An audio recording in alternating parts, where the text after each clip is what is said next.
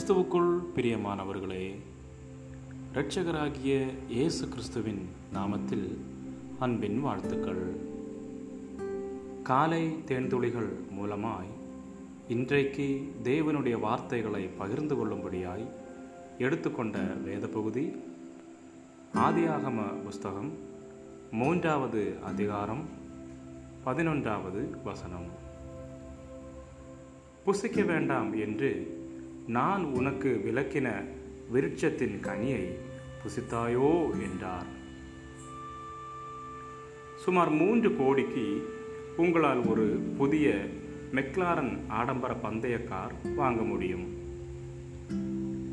இந்த வாகனம் we eight என்ஜினுடன் எழுநூற்றி பத்து குதிரை திறனுடனும் வருகிறது. உங்கள் காலை பணியின் பயணத்திற்கு உங்களுக்கு தேவையானதை விட இது அதிகம். நிச்சயமாக அதன் அனைத்து ஆற்றலையும் நீங்கள் பயன்படுத்த ஆசைப்படக்கூடும்.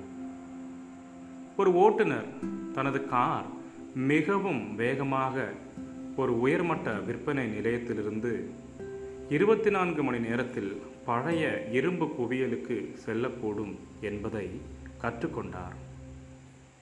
காரணம் கார் வாங்கிய ஒரே நாளில் அதை ஒரு மரத்தில் மோதினார். அதிர்ஷ்டவசமாக அவர் உயிர் தப்பினார். வேதத்தின் மூன்று அதிகாரங்கள் கூறும் சம்பவம் மூலமாக ஒரு தீமையான தேர்வும் ஒரு மரமும் தேவனின் நல்ல படைப்புக்கு கேடு விளைவித்ததை கற்றுக்கொள்கிறோம். ஆதாமும் ஏவாளும் புசிக்கக்கூடாத விருட்சத்திலிருந்து கனியை புசித்தார்கள் என்று ஆதியாகமம் மூன்றாவது அதிகாரம் பதினொன்றாவது வசனத்தில் வாசிக்க முடியும். இங்குதான் ஆரம்பமாகிறது பூமியின் சாபம். இந்த சாபத்தை நீக்குவதில் மற்றொரு மரம் முக்கிய பங்கு வகிக்கும். அது இயேசு நம் சார்பாக சகித்த சிலுவை மரம். அவருடைய மரணம் அவருடன் நம் எதிர்காலத்தை சம்பாதித்தது. உபாகமம் இருபத்தி ஒன்றாவது அதிகாரம் இருபத்தி மூன்றாவது வசனம். வேதத்தின் கடைசி அத்தியாயத்தில் கதை முழுமை பெறுகிறது. ஜீவ விருட்சம் ஜீவ தண்ணீர் உள்ள நதிக்கு அருகில் வளர்ந்து வருவதை பற்றி நாம் வாசிக்கிறோம். வெளிப்படுத்துதல் இருபத்தி இரண்டாவது அதிகாரம் ஒன்று இரண்டு வசனங்கள். யோவான் விவரிப்பது போல இந்த மரம் ஜனங்கள் ஆரோக்கியம் அடைகிறதற்கு ஏதுவானவையாக இருக்கும் என்று வசனம் இரண்டில் வாசிக்கலாம். இனி ஒரு சாபமும் இராது என்று அவர் நமக்கு உறுதியளிக்கிறார். நாம் அனைவரும் வாஞ்சிக்கிற நித்திய மகிழ்ச்சியுடன் தேவனோடு எப்போதும் வாழ்வோம் என்பதே சம்பவத்தின் நிறைவு.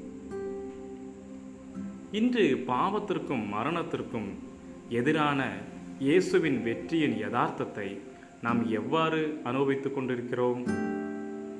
நமக்காக அவர் செய்த தியாகத்திற்கு பொருத்தமான கைமாறு என்ன என்று நீங்கள் நினைக்கிறீர்கள்?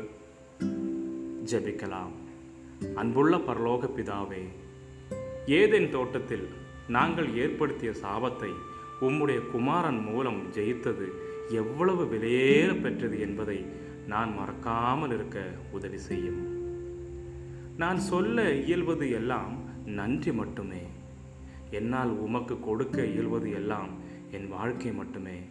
அந்த வாழ்க்கையை நான் அர்ப்பணிக்கிறேன் உமக்காக. இயேசு கிறிஸ்துவின் நாமத்தில் இருக்கிறேன் எங்கள் ஜீவனுள்ள நல்ல பிதாவே ஆமேன் ஆமேன். God bless you all